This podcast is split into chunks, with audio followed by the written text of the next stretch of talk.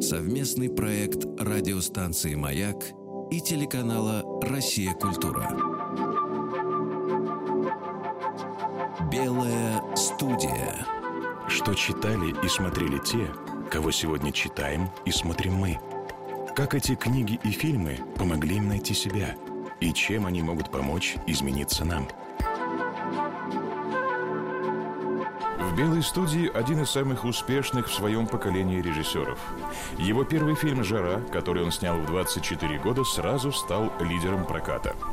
С тех пор он подтверждает свою репутацию талантливого комедиографа в таких картинах, как «Любовь с акцентом», «Последний из магикян», «Без границ», а также будучи автором новеллы в киноальманахе про любовь только для взрослых. Тем неожиданней для многих стала его новая картина «Серьезная драма «Заложники», вызывавшая волну горячих споров, участвовавшая в Берлинском кинофестивале и получившая приз за лучшую режиссуру на фестивале «Кинотавр». В белой студии режиссер Ризо Гигинишвили. Мы начинаем с вашего детства, с тех произведений, которые повлияли, да и, собственно, вся атмосфера вашего детства, которая разделилась да, между Тбилиси, где вы родились, ваша родная Грузия, и Москва, куда вы приехали. Вам было около 10 лет. Сколько вам было? 11? 10-11 лет. Вы говорили много раз, что в силу того, что вот такое разделение произошло, вы немножко, цитируя название известного нам фильма «Свой среди чужих, чужой среди своих», да, то есть вы в Грузии немножко москвич, в Москве вы немножко грузин. Безусловно, я грузин, но вот это состояние жить между двумя странами, и одну и другую, наверное, я смогу назвать своей родиной, когда между ними ужасные отношения, это меня разрывает, безусловно. Когда это дело касается творчества, то мне кажется, что я себя чувствую очень комфортно, потому как я оттуда могу наблюдать Россию, а отсюда Грузию. И это комфортное состояние для художника, на мой взгляд. А что вы видите? Я бы сказал, что я то, что ценно э, мне, я могу критическим взглядом смотреть, любя и ту, и другую землю. И я думаю, что это здоровое отношение к родине, когда ты ее любишь, но при этом ты переживаешь, и ты не только говоришь о достижениях, но ты переживаешь за то, что не случилось. И мне кажется, очень важно быть на стороне меньшинства, на мой взгляд, и переживать за тех людей, у которых что-то не получилось по разным причинам. А что такое меньшинство, на ваш взгляд? Я бы хотел рассказывать э, о людях, которые преодолевают свои страхи. В каком-то смысле эти страхи тоже рождаются тем, что мы каким-то образом должны соответствовать тому идеалу. И, наверное, смысл лично там, как я формулирую для себя моей жизни, что мы должны стремиться к идеалу, будучи созданы по образу и подобию Бога. Но вот меня лично пугает, что столько возникает преград и искушений на твоем пути, и от этого тебе становится страшно, что ты все время живешь неправильно. А там, где нет сомнения, там, на мой взгляд, не может быть никакого развития. Если взять сказки, детские произведения, да, ну, хотя не, не знаю, насколько рассказы, сказки Важи Пшавлы можно назвать такими детскими чисто произведениями. Это скорее притчи, которые в любом возрасте можно читать. Конечно. Но это те сказки, в том числе, которые на вас повлияли. Надо сказать, что грузинские сказки, они похожи на русские в том смысле, что в них много страшного и много какой-то очень такой древней правды. Это знакомство с каким-то миром, который отнюдь не сахарно-мармеладный. Да. То же самое... Ну, сказки вообще, они страшные. Иначе невозможно э, завоевать внимание э, маленького человека, который рассеян все внимание. Они очень страшные. Дети сами жестокие очень. И мне кажется, что то, кому, кому удается наравне говорить с детьми, тот... Э, не, не сюсюкая с ними, а на их языке, кто, кто почувствовал, что это главное в сказках, и очень четкое разделение добра и зла, и тот максималист, который есть в детях, я думаю, что тогда они э, имеют вес, тогда они проникают в сознание детей. Невозможно им врать. Касаясь Важа Пшавелы, или вы действительно правильно говорите, что это, это даже в какой-то степени похоже на мифы греческие, но при этом из Важа Пшавелы мы видим настоящую Грузию. Если говорить про Грузию, почему я чувствую, что грузин, может быть, это во многом из-за этих сказок. Вот если вы говорите, что это по-настоящему грузинский автор. Вот вы сказали действительно о том, что это почти мифы. Я употребила слово притчи, например, да? То есть действительно в нем есть что-то, что делает его, на мой взгляд, даже, может быть, не грузинским, а таким очень древним мировым автором. То есть его можно сравнить, например, ну, с, Гра- с Гомером, от частного и от подлинного он становится интересным всему миру. Точно так же, как я считаю, что наше кино часто обвиняют многих моих коллег в том, что картины становятся, становятся интересными на Западе только потому, что они как-то там порочат образ Родины. Безусловно, есть там фестивальные определенные там, конъюнктуры и так далее. Сами художники пытаются там э, снять таким образом, потряхивая камеры иногда, чтобы это... Но это подделку никто всерьез обычно не воспринимает. А вот то, что действительно волнует художника, и он знает среду, о которой он рассказывает, и открывает для всего мира те пространства, которые ему, в принципе, недоступны, характер народа, о котором он рассказывает. Если мы вспомним режиссера, который, наверное, один из самых известных режиссеров в мире грузинских. И фактически его можно назвать уже европейским режиссером, да, и вообще режиссером мирового кино. Я это... сейчас догадаюсь, что его всегда можно было назвать европейским режиссером. Юселяне? А, Эатар Селяни, конечно, это тоже влияние, да, и в частности его картина, которую я очень люблю, «Жил певчий дрозд», да. Причем эта картина написана по сценарию Ильи Нусинова и Семена Лунгина замечательных наших сценаристов, которые написали «Добро пожаловать, э, посторонним вход воспрещен». Один из фильмов, который вы назвали как фильм, который для вас важен. Это документ времени. Когда, особенно сейчас, я попытался снять там картину историческую, хоть и это там, 35 лет назад было, и неважно, снимаешь ли ты средневековье, или ты говоришь о времени, угу. а, и очень важны все подробности, очень... А, мне лично хочется тому, чему я учился у, мастеров таких, например, как Йоселяни, чтобы я не лжесвидетельствовал, говоря там о фактуре, да, чтобы это было действительно в свидетельственном времени. Поэтому а, вы не увидите, наверное, нигде такой Тбилиси, который есть э, на, на экране у Йоселяни. Потому что это же все его быт, это его друзья, это юмор рождается от правды.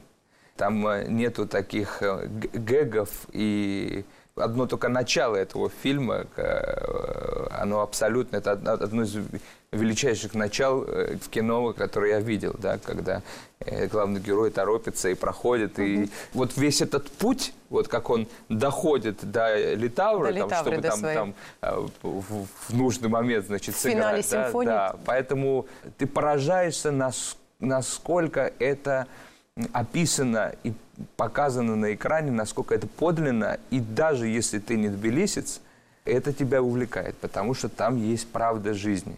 Точно такая же, как э, есть там у неореалистов там в Италии, или точно так же, как Новая есть, волна там, во Франции. Новая волна во Франции, да. И угу. мы дальше начинаем всем там им подражать. Мы начинаем одеваться так и Курить. И, ну, то же самое я видел там, Кафе. если говорить, меня привлекает, когда в серьезных картинах драматургия и вот эти э, сценарные эффектные э, повороты, они не оттесняют и не вытесняют жизнь. Что интересно, вот то, о чем вы говорите, вот Никита Сергеевич Михалков, например, он называет это э, с таким словом, которое для него очень важно, слово «атмосфера».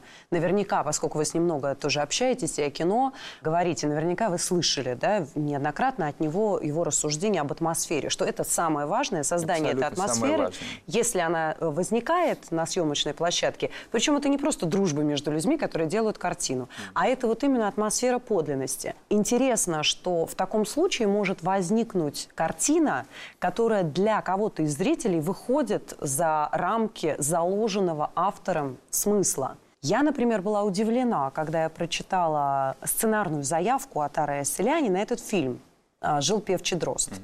Потому что для него главная мысль, и он развивает это сценарные заявки, заключается в том, что а, человек прожил жизнь, ничего не совершив. Что-то ему все время мешало воплотить свою судьбу. Откладываю на завтра. Это близко очень грузинам, особенно живущим в советское время в Советской Грузии.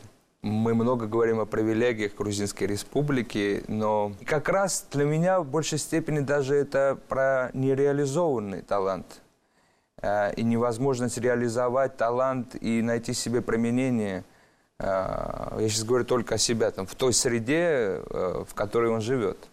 Это, безусловно, это не то, что вот так влияет на него там только лишь там. Там мы не наблюдаем на экране там духоту советской власти, но человек может разлагаться в этом комфорте. Вот это лень, и, к сожалению, мне думается, это привело нас к тем проблемам, которые у нас были дальше там в начале 90-х. Это не, не то, что та лень, когда ты не можешь утром только проснуться, например, как как, а это еще и лень чтобы мыслить, чтобы анализировать, чтобы ставить определенные вопросы, иногда острые, э, самому себе. Это отсутствие традиции вообще дискутировать, э, принятие решений, потому что за тебя их принимают. Э, и в этом смысле, конечно, он очень трагичен для меня, этот герой. Но для меня вот это название «Жил певчий дрозд» и жизнь главного героя, которая трагически действительно обрывается, да, в конце, он умирает молодым, нелепой смертью, его сбивает машина. Я не считаю, что он в э- эту свою жизнь э, прожил плохо или прожил недостаточно себя реализовав. За там полтора часа экранного времени мы видим около 20 ситуаций, в которых он помог и сделал счастливыми других людей. И каждый раз, когда он видит, что кому-то его помощь может пригодиться, он останавливается для того, чтобы им помочь. Именно в силу того, что он останавливается постоянно, он не успевает сделать какие-то вещи, которые ему нужны самому. Он все время опаздывает. Женщины на него сердятся, потому что он там не обязательный в оркестре, тоже потому что он в эту литавру в последнюю секунду всегда влетает, чтобы ударить. Мне бесконечно симпатичен этот образ. Если выбирать человека, с которым бы мне хотелось, не знаю, дружить, или кем бы мне хотелось быть, я скорее выберу вот такую жизнь. Человека, который каждым своим шагом приносит какую-то радость другим. И который неравнодушен. Знаете, какая черта в Тбилиси, которая меня действительно удивляет, говоря как раз о наблюдениях, вот отсюда, когда я наблюдаю жизнь там. И мне кажется, это всегда было, что вот этот человек, которого все любят, который меняет жизнь этих людей, которого э, везде всегда рады видеть, в какой-то момент эм, как бы город живет своей жизнью, а он может умереть в одиночестве. Я как раз переживаю, что я вижу талантливого человека, который, эм, который э, вот касается всего по чуть-чуть. Вот углубится ли только там в, в одно направление он пойдет, и он достигнет определенного успеха. Вот, или он, э, он генетически, будучи грузином, талантливым человеком, э, и это действительно так, что э, я наблюдаю многих людей, которые, я, я, быть может, талантливый человек и не видел, э, и он мог бы быть гораздо лучше режиссером, чем многие, кого я знаю, уж тем более я. Но вот эта неспособность собраться, может быть, если он, он сейчас обаятельный герой, например, но если бы он собрался, наверняка он принес бы большую пользу э, себе, своим окружающим, близким, говорил бы на те важные вещи, которые, быть может, волновали бы людей, точно так же, как и Селяне, например, говорит, и это нас волнует. Конечно, понятно, что большинство людей, когда смотрят на эту жизнь, да, или, например, на князя Мышкина, потому что я проведу параллель, вот я могу провести параллель между этими героями. А Что такое делает Мы- Мышкин? В чем его суть? В чем его смысл? В чем его цель? За что он борется? Против чего он борется? Какие ответы на эти вопросы? Вы ставите Никаких. вопросы, которые в меньшей степени относятся к нашему кинематографу и к нашей литературе. Потому что это некое такое, такое рефлексирующие товарищи. Что, почему тяжело экранизировать э, именно нашу литературу? Там, почему? Потому что, вот, например, для меня более действенный герой это, это там Остап Бендер который чего-то все время хочет. У него есть цель нормальная, что есть э, мечта. Поэтому с ним полегче в драматургии, за ним легче идти. Там, Мышкин например, с Мышкиным или там, с, с другими товарищами, все-таки это э, э, люди как раз-таки без цели. Я понимаю, что Нет, хочет Гамлет, а, понимаете? понимаете? Вот Я понимаю, именно. что Вот. вот. как раз-таки, вот смотрите, существует ответственность. Да Гамлет это же не только история про то, что там он должен мстить. Он понимает, что он должен мстить. Поймите, существует долг. Ему надо отдать этот долг. Вы знаете, Резо, вы сейчас очень точно подбираете персонажей, очень точно, именно которые демонстрируют... Да, именно которые демонстрируют ту линию а, в литературе мировой, о которой как раз я говорю. Это, условно говоря, линия деяния. Человеку проще воспринять жизнь другого человека через действие, через деяние. Гамлет говорит «быть или не быть». И в этом «быть» он подразумевает «убить или не убить». «Тварь я дрожащая», продолжая словами уже другого автора, или «право имею». «Убью я бабушку, смогу я стать выше, чем мои...» Ну почему он интересен для всего мира? Потому что весь мир так и мыслит. Весь мир Ну, потому что там же есть, существует вопрос, по- появляются темы, которые волнуют людей. Дальше, безусловно, может переживать, раскаиваться. Но если бы роман э, «Преступление и наказание» начинался только лишь с того, что он переживает, я не думаю, что у Достоевского был бы такой мировой успех. Потому что нам очень Безусловно. тяжело понять. Людям очень близко это. Конечно. Быть или не быть, тварь я дрожащая или право имею. Там есть деньги, что очень важно тоже. Небольшие, на самом это не деле. важно. Да, не такие Ну, существенные не для того, чтобы убивать бабушку. И, собственно, самому не- не Раскольникову это важно. понятно. Суть не в деньгах, суть именно в том, смогу я совершить или не смогу, потому что человек мыслит свершением. Вот если мы обратимся к заложникам, мне-то как раз кажется, что заложники – это напрямую вещь, связанная с преступлением и наказанием. Достоевского. И вообще с вот этим вопросом, который молодые люди себе задают. Тварь я дрожащая или право имею? В какой-то степени, да. Это, мне кажется, что «Заложники» в большей степени это картина... Я пытался, я думал, что мы, мы обращаемся все-таки к зрителю подготовленному. Но для меня очень важен вопрос ответственности за твой поступок. Они решили взять и пойти на это преступление, которое, безусловно, не может э, быть оправданным никаким образом. Ни- никакой романтизации нет. И, кстати говоря, больше, вот если говорить о преступлении и наказании, большая часть книги о его раскаянии, об анализе совершенном, Конечно. совершенном преступлении. И в этом же смысле я... и- и просто они были э, расстреляны. Э, Но вот откуда рождается это преступление? Что зло само по себе уродливо. Ты злом, э, отвечая на зло, не, можешь ничего создать. Если говорить о Достоевском, для меня очень было важно, говоря даже о преступлении и наказании, еще больше э, сконцентрироваться на бесах. Вот какая-то сила и неопределенность, и люди, которые совершают поступки необдуманные, и здесь нет эм, там в Грузии в это время жили огромное количество людей и очень яро там э, могли там выступать про- против там той же советской власти, например, как там Мираб Мамардашвили. Но он больше окрепший, он, он более цельный как человек. Знаете, хорошо, что вы упомянули Мамардашвили, потому что у него есть потрясающая, на мой взгляд, фраза, которая отражает вот отношение, действительно, как вы правильно говорите, более цельного человека к э, любой ситуации. У него есть фраза, что точно не процитирую, но смысл жизни, да, или суть, да, постоянное усилие оставаться человеком. Наверняка вы это слышали. Вот это постоянное усилие, это очень трудно. Потому что это противоположность действию.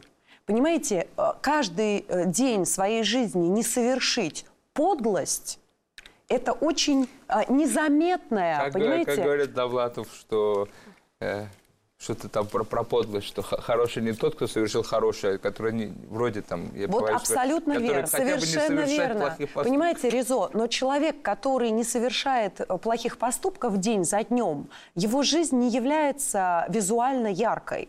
Понимаете, он как раз такой, как певчий дрозд. Он не создает ничего яркого, он не совершает. Мне кажется, что ребята, которые угнали самолет, так же, как Раскольников, и Достоевский очень четко об этом пишет. Ведь Раскольников убил бабушку не потому, что он хотел ее убить. Так же, как ребята не хотели улететь куда-то на каком-то самолете. И неважно, вы сами им симпатизируете или нет, вы так честно их показали, что они могут вызывать как симпатию, так и противоположные чувства, что это избалованные ребята, которые не в состоянии каждый день противопоставлять свое достойное человеческое поведение любой духоте и любому вранью, которое их окружает. А им надо совершить, им надо обязательно взорвать бомбу посреди как бы, да, э, площади. Поэтому есть ужас, что это максимализм, а, не- неокрепший человек а, в в условиях а, определенной там, контекста временного и среды. А, И поэтому для меня эта картина, меня она ужасает тем, что они совершают необдуманный поступок, но при этом ответственность общества, она для меня очень важна. Отношения родителей и детей тоже ключевой момент здесь, когда мы, мы роняем какое-то слово, А, а вначале ведь было оно. Да. Мы, в принципе, должны ценить э, слово. То, то, о чем мы выше говорили, про то, можешь ты врать своим детям, может, может ли воспитываться человек в этом э, общественном сговоре и в этом в, в двуличии, когда ты дома э, смеешься над той же советской властью, работая на нее же, uh-huh. а утром ты э, э, воспеваешь и глаголишь о, о, о достижениях той же страны. Поэтому как бы, ребенок, который воспитывается в этой нездоровой среде, он уже уродлив. И у него возникают совершенно другие иллюзии, которые никакого отношения к реальности не имеют. Поэтому это тоже опасный момент. И в это же время нужно сказать, что я, я не помню, э, я не смогу процитировать того же Достоевского, который говорит, что прежде вы должны исповедовать и жить по, Христу, во Христе, а не учить только своих детей, иначе мы получим врагов. Поэтому мне кажется, что здесь, э, говоря о поступках, каждый день пытаться совершить поступок или хотя бы попытаться не совершить плохого поступка, это и есть борьба, и это и есть суть как бы картины, что как э, дьявол с Богом борется, а поле битвы сердца людей. Совместный проект радиостанции «Маяк» и телеканала «Россия. Культура». Белая студия. В белой студии режиссер Резо Гигинейшвили. И вот эти же друзья Геги, которых я наблюдал в 90-х, талантливые, яркие, но это более какой-то не знаю, что декадансное какое-то, э, они разрушали вот себя. И они точно так же, как продолжение, там, герой жил, жил Певчий Дост, они уже другое поколение, которое выросло на, вот, среди этих талантливых людей, как там Стуру или Исилиане, или многие, Шенгелая, они были блестящим поколением. Но их взросление выпало на этот ужас без времени, когда не смогли ничего предложить и сами реализовать себя. Понимаете, то, о чем вы говорите, это очень личная да, для вас история, но ведь она же международная. Вот вы сейчас сказали поколение, которое, как-то вот вы упомянули, мне прямо сразу пришли слова Гертруды Штайн о поколении Хемингуэя и его окружения. Все вы потерянное поколение. Вот эти слова, lost generation, потерянное mm-hmm. поколение. Точно так же мы можем взять э, героев Гадара и картину «Банды Парт», да, которая называется... Э, «Банды Парт» — это один из главных референсов картине. Это только кинематографическая сторона дела. Угу. Когда ты видишь обаятельных э, ребят, э, какой-то треугольничек назревающий. Они, я помню эту сцену, как они втроем в баре танцуют. Танц, это потрясающий, потрясающий да? танец. И в конце пальба и преступление. Тоже, кстати говоря, эта картина во многом обращается к Достоевскому. И вообще говоря, а, вот вы говорите совершение поступка, горе, оно, оно, оно может быть привлекательным там, на, на, на экране. Но когда ты его наблюдаешь в жизни, оно достаточно уродливо. Поэтому э, мне не хотелось снимать картину, и когда мы снимали сцену в самолете, э, ничего не диктуя зрителю, но при этом не приукрашая. То есть вот там, пластики, или там, как человек поднимает оружие или стреляет, или ты снимаешь перестрелку, это не должно было быть снятым таким э, киноязыком, чтобы ты... Даже многие говорят, что так все быстро происходит. В жизни так и происходит. И это я наблюдал, э, когда я был, скажем так, тинейджером э, в, в, в Грузии. Я, я помню, как, как люди стреляют. Они не стреляют, как в американских Картинно боевиках. Да. Это все происходит очень быстро и очень некрасиво. Вот это именно сочетание изумительной красоты людей – обаятельных, талантливых, очаровательных. То, что многих, кто не является поклонниками да, заложников, а как раз наоборот считают, что уж слишком они хорошенькие, уж слишком они красивые. Но точно так же, если посмотреть на Анну Карину да, и героев картины «Банды Парт», Гадара, она в российском переводе «Банда аутсайдеров», «Банда аутсайдеров», «Банда авантюр» по-разному переводится, потому что «Банды Парт» — это очень такое многозначное понятие они действительно очаровательны в своих разговорах. Они да вот ужас эти... заключается в том, еще интерес мой, что к тому обращаемся, почему же вроде бы симпатичный парень, все у него хорошо, замечательная среда, мама там, но есть какие-то еще проблемы, которые толкают его на преступление. Он сдается, как раз-таки не созревший человек делает необдуманный поступок, и дальше это вырастает еще больше преступления и, и в большую его ответственность, и какой-то рок, который все время двигает их на совершение этого преступления. А как вам кажется, вот у вас трое детей, да? Как вам кажется, что нужно сделать? Я понимаю, что это очень сложный вопрос. Но а, понятно, что это вообще проблема детей. Вот есть у Гребенщикова такая фраза, их дети сходят с ума от того, что им нечего больше желать. Ведь нечего больше желать – это не, не жвачка и не джинсы. Нечего больше желать – это когда ты избавлен от необходимости бороться за свою жизнь. У декабристов тоже все, в принципе, было. Они были из привилегированного сословия. Я сейчас не делаю знак равенства между этими, этим там э, между Кон... ними и декабристами. Конечно. Но, Но значит, вы... они задумываются о чем-то еще, кроме того, как себя прокормить. Но хорошо, что вы вспомнили декабристов. Ведь декабристы, там же были разные декабристы. Был, условно говоря, Пестель, да, который писал абсолютно либерального и очень внятного духа документ, а были молодые ребята, и, собственно, тот, кто выстрелил в Милорадовича. Да, но было обратно. Вот вы говорите Милорадович, Милорадович точно так же, я как помню, если я не ошибаюсь, у него было в своем завещании, что как раз он своих-то крестьян освобождал, если я не ошибаюсь. Конечно. Вот поэтому это тоже странный момент. Ты убиваешь человека, думая, что он представитель там, э, там не знаю, власти или, или там э, э, он состоит по ту сторону баррикад, но ты не знаешь никогда, что внутри этого человека. Милорадович пришел именно со словами он хотел их спасти, он хотел с ними поговорить. Пестель не собирался ни в кого стрелять и устраивать революцию. Потому что его задача не была в том, что я, Пестель, тварь я дрожащая или право имею, могу я стрельнуть посреди Сенатской площади или не могу? Когда ты э, в детстве наблюдал, ну, там во дворе там драка, столько-то настолько идут, и в принципе люди, которые уже несколько раз дрались до этого, они хотят всегда договориться. Потому что он попадет, им попадет и так далее. Но это тоже опасная сфера, потому что это тоже страх определенный или опыт.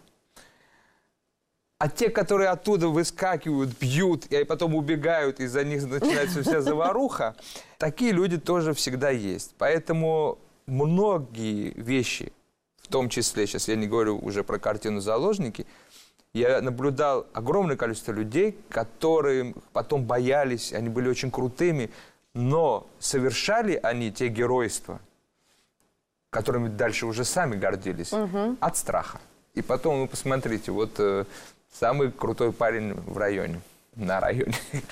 Вы знаете, вот, э, к вопросу о, о, о районе, вот вы действительно понимаете, да, и по-мужски, как бы с точки зрения каких-то таких вот понятийных вещей в хорошем смысле слова. Вот мне интересно ваше мнение в связи с э, теми ситуациями, которые сейчас сложились как-то параллельно и в Америке с Харви Вайнштейном, и у нас с режиссером Юрием Быковым. Я совершенно не требую от вас оценки как бы их поступков. Мы говорим о гражданском обществе. Если человек совершает что-то, что, как понимают это граждане вокруг него, это не совсем достойный поступок, то все чего-то там э, уже в это дело выражают, и это, ну, как бы это их право выражать это. Угу. И это люди, как раз о чем мы говорили, неравнодушные. Безусловно, могут быть перегибы в ту или иную сторону. Есть дискуссия. Значит, Быков, сняв одну картину или другую картину, я огульно вообще не могу так осуждать режиссеров и говорить, что вот он что натворил. Мы каждый день, возвращаясь к началу разговора, делаем и ужасающие поступки в своей жизни. И вот как раз э, вот это фарисейство, вот это, что я имею э, право тебе читать нотацию, как жить. Вот эти люди меня бесят. Потому что, а кто ты такой, чтобы кем бы ты ни был. А почему вообще ты думаешь, что ты знаешь? А я не знаю. Потому, а, почему? Потому что, говоря о том, что величайшая книга, которую я обожаю, э, э, текст Блаженного Августина «Исповедь», э, вот надо, мне кажется, взять и каждый день читать. И просто понимать, как этот величайший человек – как он искренне кается в соверш... Он все кается всей своей жизни. А какая у него фраза? В... Я точно сейчас, конечно, тоже не смогу это сказать, но у него фантастическая совершенно идея, что в главном солидарны или едины, в частностях, условно говоря, свободны угу. и во всем любовь.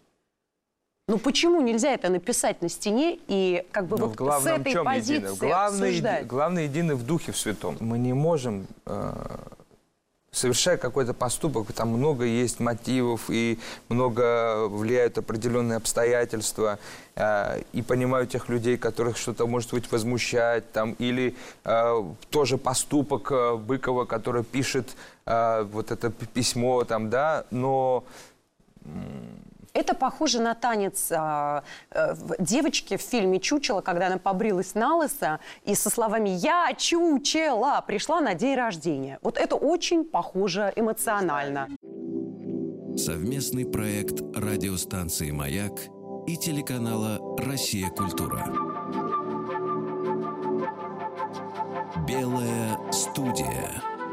В белой студии режиссер Резо Гигинейшвили.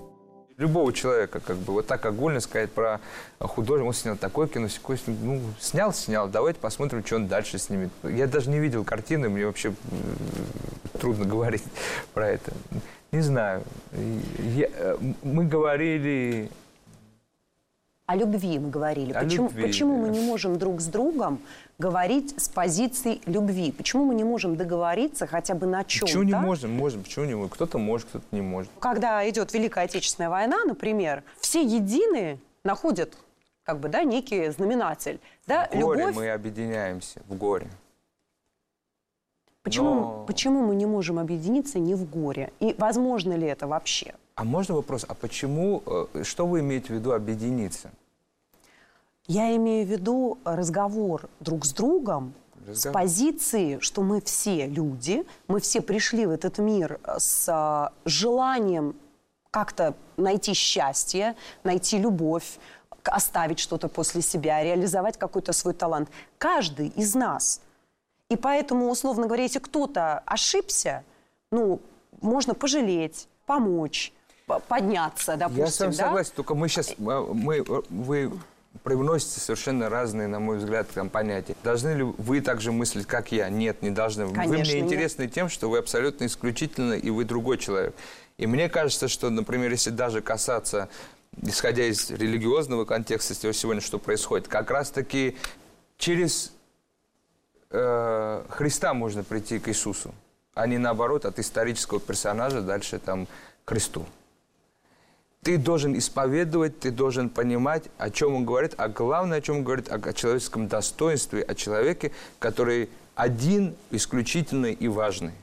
И ты с огромным количеством препятствий, искушений, ты борешься и живешь в этой жизни. И дай Бог, чтобы мы имели возможность преодолевать их. Но о чем мы говорили в самом начале, у кого этого не получилось, вот я бы хотел обращаться к этим людям и пытаться вместе с ними понять, что же у нас вместе не получается. Не просто комментировать, а вместе с ним упал, по- поднять его. Или я упал, я бы хотел, чтобы кто-то мне протянул руку и меня поднял. И все знайки этого не сделают. А когда вот из глубины отсюда а, есть желание, есть инстинкт, о котором говорит Достоевский, вечная исповедь у человека. Потому что это важно, потому что это сомнение, и через это сомнение ты можешь приходить уже там, к своему развитию, поставив самому себе какой-то вопрос. Совместный проект радиостанции «Маяк» и телеканала «Россия. Культура». Белая студия. В белой студии режиссер Резо Гигинейшвили.